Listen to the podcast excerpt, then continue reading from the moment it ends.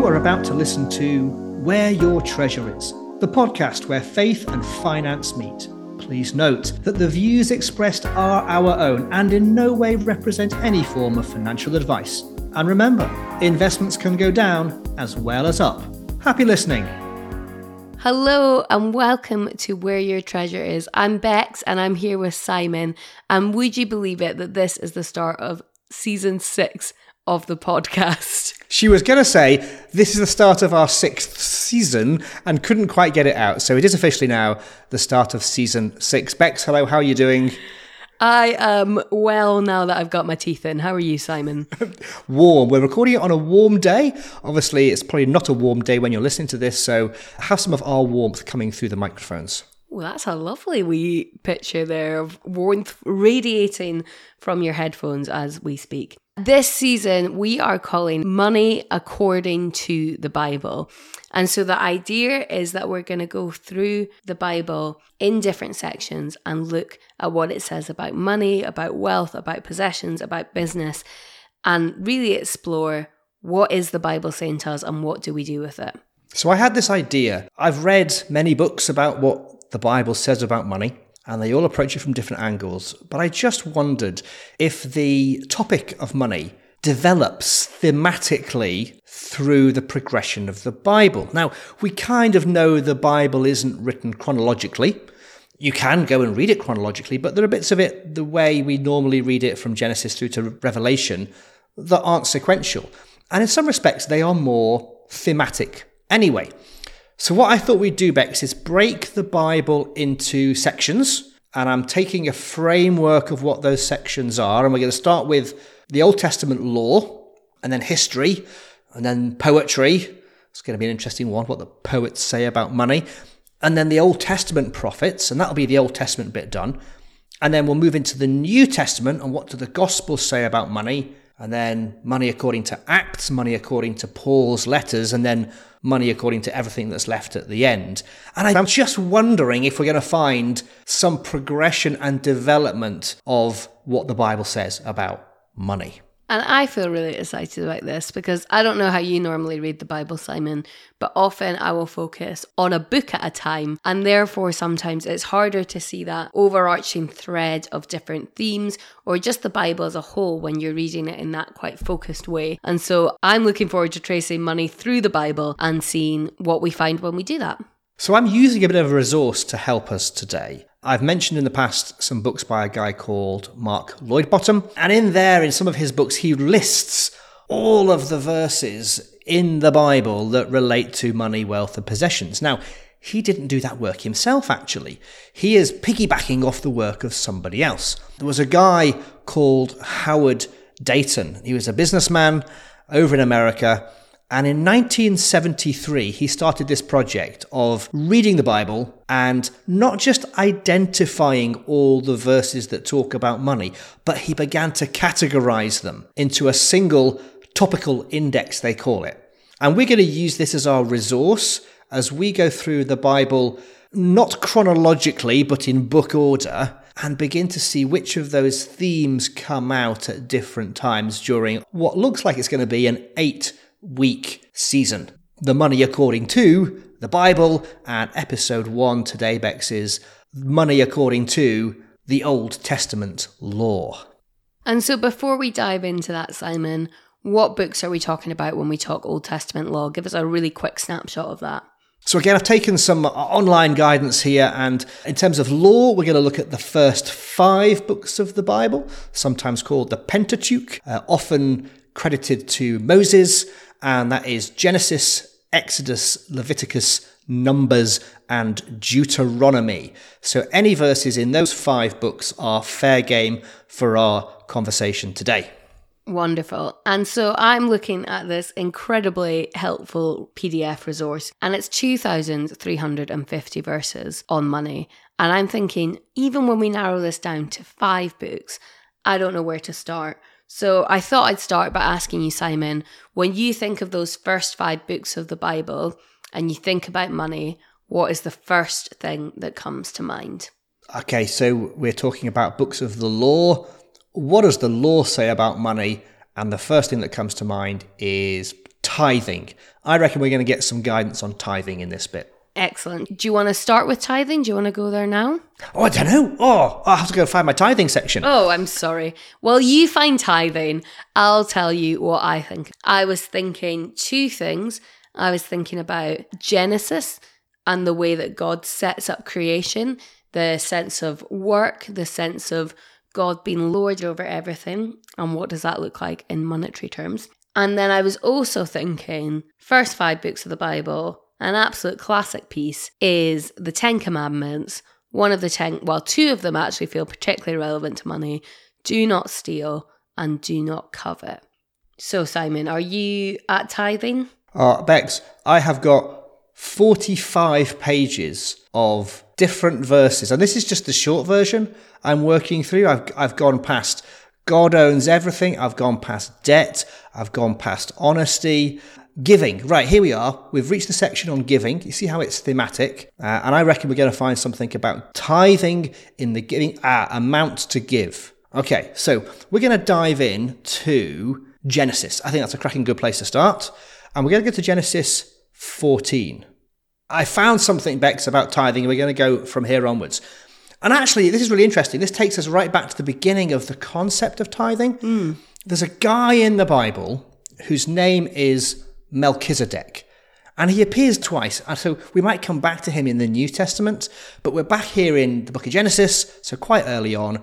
We're in Genesis 14, and we're going to start reading here from verse 18. Then Melchizedek, the king of Salem, brought out bread and wine, and he's meeting Abram. Abram's just come back from defeating Kedorlaomer, uh, kings of Sodom and the valley of Shaveh. Okay?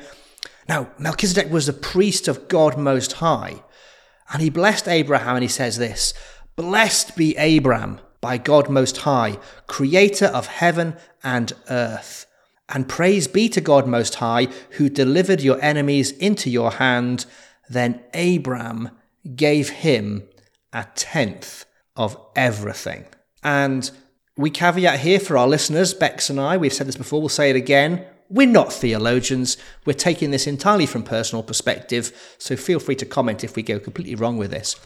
I think a lot of the the future history of Israel and the Jews in terms of their attitude to giving looks back to this moment when Father Abraham, even before he was Abraham, gave a tenth of everything to the priest of God Most High. And it sets us on this trajectory of expectation. Not only did Melchizedek say to Abraham that God is the creator of heaven and earth, he made it all, but then Abraham gives something back to God. And I still think we should give something back to God. And I'm hoping through our journey of what the Bible says about money, we're going to find out what the Bible does say about how much to give and when and how. What would you add to that, Bex? Well, when you were speaking there, I was thinking, when I get to heaven, I'd love to talk to Abraham and say, What made you go with a tenth? What was going on in your head in that moment? Because as you say, it feels like so much of the pattern of giving, of where the tithe comes from, which we'll see repeated in some of the laws in Exodus and Numbers and Deuteronomy, comes from that moment. But I guess in the end of the day, it doesn't really matter why it's a tenth, does it? It sets up the principle of we give sacrificially. I mean, you might think that a tenth was just a one off moment Abraham did it, we don't have to. Let's keep going a bit later. Almost twice as far through the Bible now, Genesis 28 and verse 20, we got to Jacob. Now, we've just had Jacob lying down in the middle of a desert, I think, and he, he sees the ladder going up and down, and oh, God's in this place, it's awesome. He lays a stone there, he calls the place Bethel. And then Jacob made a vow saying, if God will be with me and will watch over me on this journey I'm taking and will give me the food to eat and the clothes to wear. So even in this verse, we're talking about God providing all that Jacob needs. So that I return safely to my father's household, then the Lord will be my God, and this stone that I have set up as a pillar will be God's house. Not sure how God can live in a stone, but there we go. And he finishes like this And of all that you give me, I will give you a tenth. So Jacob has clearly captured this idea from Abraham and he is going with it. We now have a principle that has been made and is being followed later in the Old Testament. And I suppose the next time we see that principle come in is then under the law. And so we're getting into Leviticus, we're getting into Deuteronomy there. But what I was struck by before we get into the practicalities of why we give under the law is actually the attitudes in giving. And that comes up a lot in Exodus. And so I'm going to take us to Exodus 35. And so in this, Moses is beginning to talk about establishing the temple this is going to be where God dwells with them and goes with them. And so in Exodus 35 and starting 21, it says, And everyone who was willing and whose heart moved then came and brought an offering to the Lord for the work on the tent of meeting, for all its service, and for the sacred garments. All who were willing, men and women alike, came and brought gold jewelry of all kinds, brooches, earrings, rings, and ornaments. They all presented their gold as a wave offering to the Lord. And it goes on to talk about other things people presented of value to God. But what I thought was really interesting in that passage is it's talking about giving as an act of love, as an act of service, but also to actually extend God's kingdom and their ability to have a relationship with God.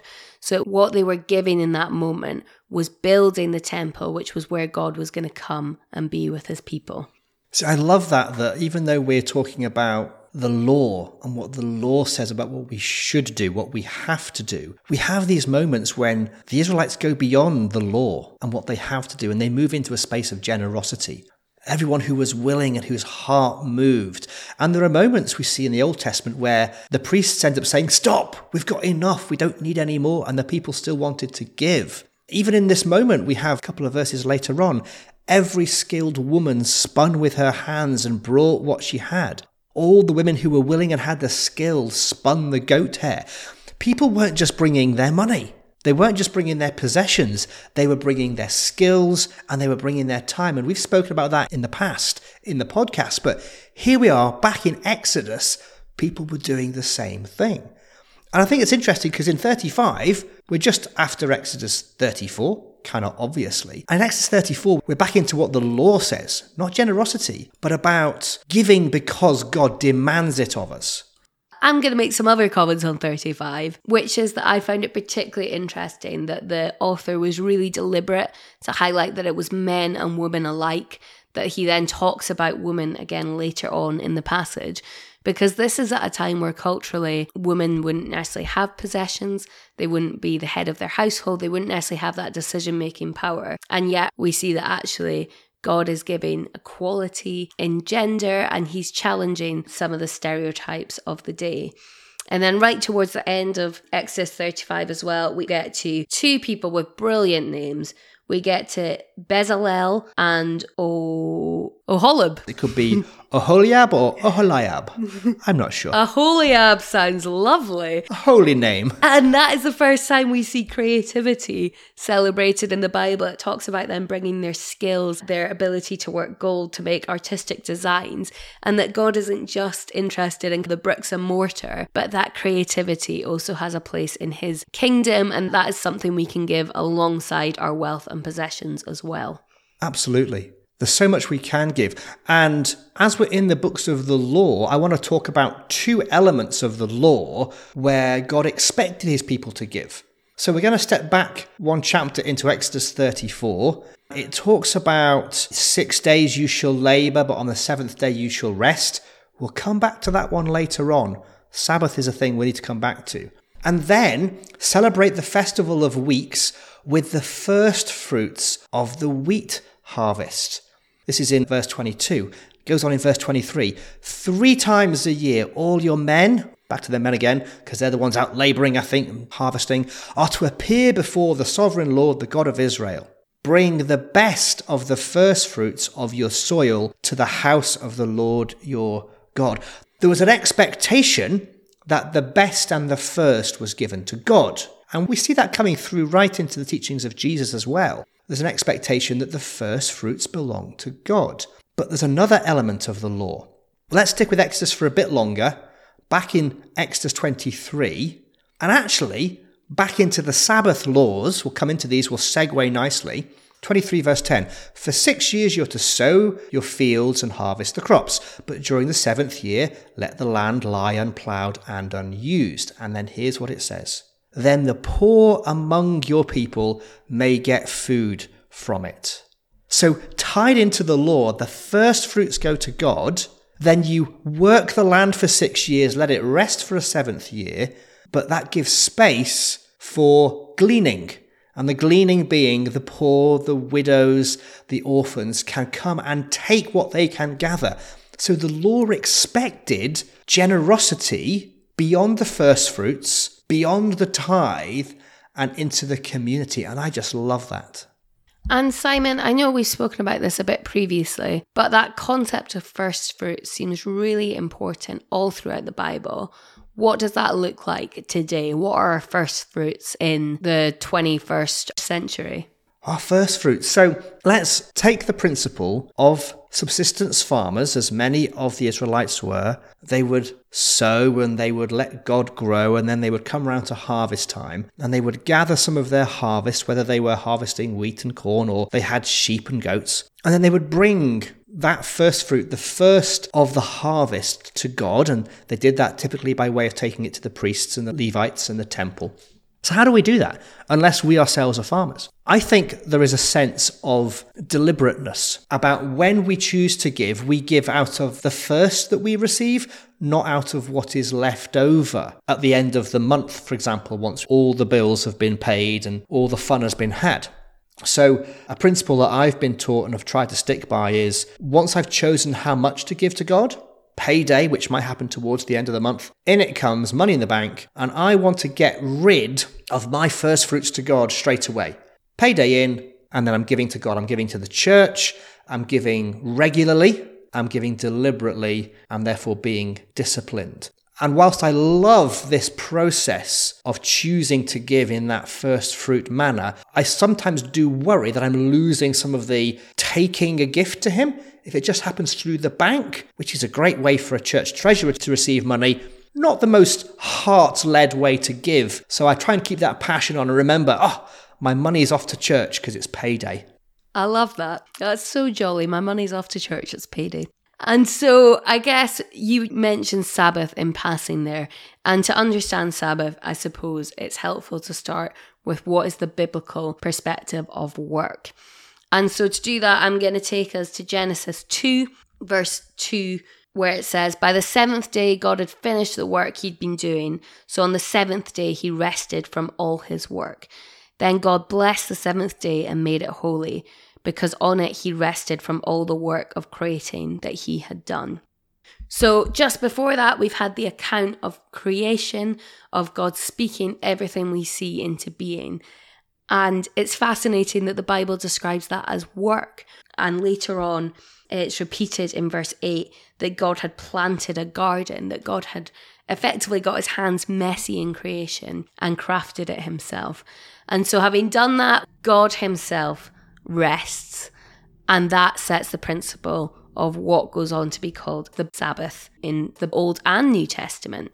I'm going to put a Sabbath on a Sabbath. Love it. And, and do you know what they call it when you have a Sabbath, the Sabbaths? Double Sabbath? Oh, no. It would be Sabbath squared if it was. But no, it's the year of Jubilee. Oh, we love the year of Jubilee. Well, we do, but we need to find out what it is. And I have a sub question of did it ever happen?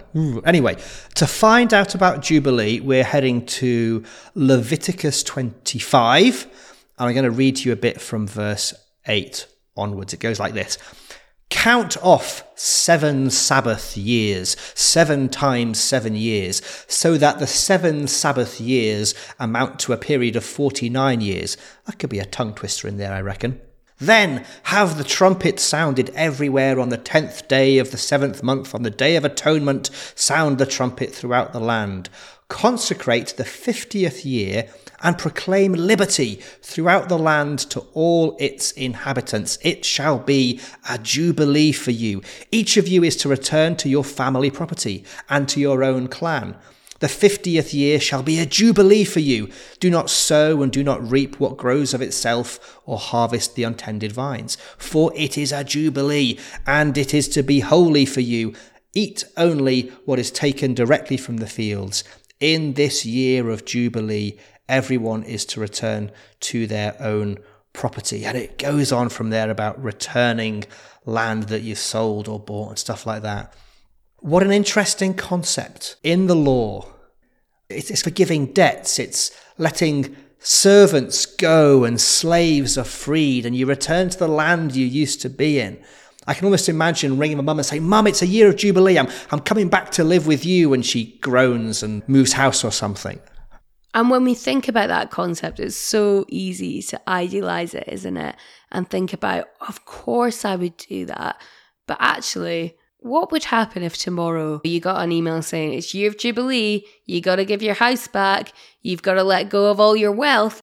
would we still be as excited about it as we are when we read about the concept when it actually costs us something to set other people free to release money for other people who have less than we do i'm trying to put it into a wide context now and I'm remembering bits of the Bible that talk about when you buy a field, you pay as much as the number of years remaining till the next Jubilee, because what you're actually buying is the number of years until you're going to give it back. And I think, in the very broadest context here, what God is teaching his people is everything is mine.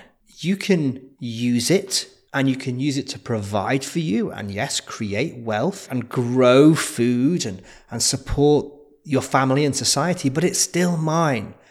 And I want you to remember not just every seven years to have a break and let the poor glean, but I want every 50 years for you to really remember and give it all back to the original owner. And there's a legal structure in the land of Israel who was the original owner. The idea was that having taken the promised land, it's a big concept there about God promising a place for his people, you couldn't then sell God's stuff away and it wasn't God's anymore. No, eventually it all came back to being God's and it came back to belonging to whichever tribe he had allocated it to in the first place. I think that's a really helpful general principle of the idea of stewardship. We don't own the stuff, we're holding it for the master, and the master can ask us to do what he wants with it from time to time. And then you can see where the concepts of do not covet and do not steal all stem from that same idea as well. We don't covet because it's not ours to covet, it's God's. We don't steal because it belongs to the people who God's given it to. I'm aware that we are rapidly running out of time, Simon, but I wondered about touching on the concept of promised land, mm. as you mentioned it there before we wrap up. Can you tell us a bit about it? The promised land. I look back to the Old Testament and I try and see it in the broad historical sense of this band of people escaping from Egypt somehow crossing the Red Sea with God's miraculous provision, and then wandering for 40 years with this promise of a land of their own, a place they can grow their own vine and fig tree and they can sit and enjoy it one day. But there's a journey of faithfulness, of obedience, of perseverance. Land means something to people. It means something to God. It means something to his people. And deeply emotionally, it means something to us as well. But we have to be really careful not to let land and property and possessions and houses, for example, replace God's place in our hearts. It's His, and He lets us enjoy it, but it's ultimately still His. And we see other interesting things in that whole process, don't we? We see that God is a God who provides. Ultimately, He provides the promised land. But along the way, you have the manna and the quail. You have the tower of fire by night and cloud by day that guides them. You have a God who goes with them through that journey. You have a God who is faithful and who comes through on His promises. But we also see through the promised land that sense of partnership with God, of relationship with Him. And there are definitely times where the Israelites are wandering about the desert because they've not listened to God or they've decided to go their own way. And so it's that interesting thing as well of throughout the Bible and including with money, actually, God is inviting us into relationship with Him. He's not forcing Himself on us. He's showing us the way He's designed things to be, but ultimately we have a decision as to whether we're going to follow that and trust that or whether we're going to make our own decisions. And that applies to money and wealth as well.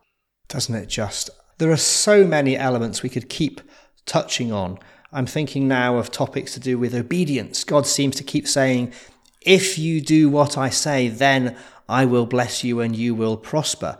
There's also curses. If you don't do what I'm asking you to do and telling you to do, then the land will be cursed. There's consequences of disobedience.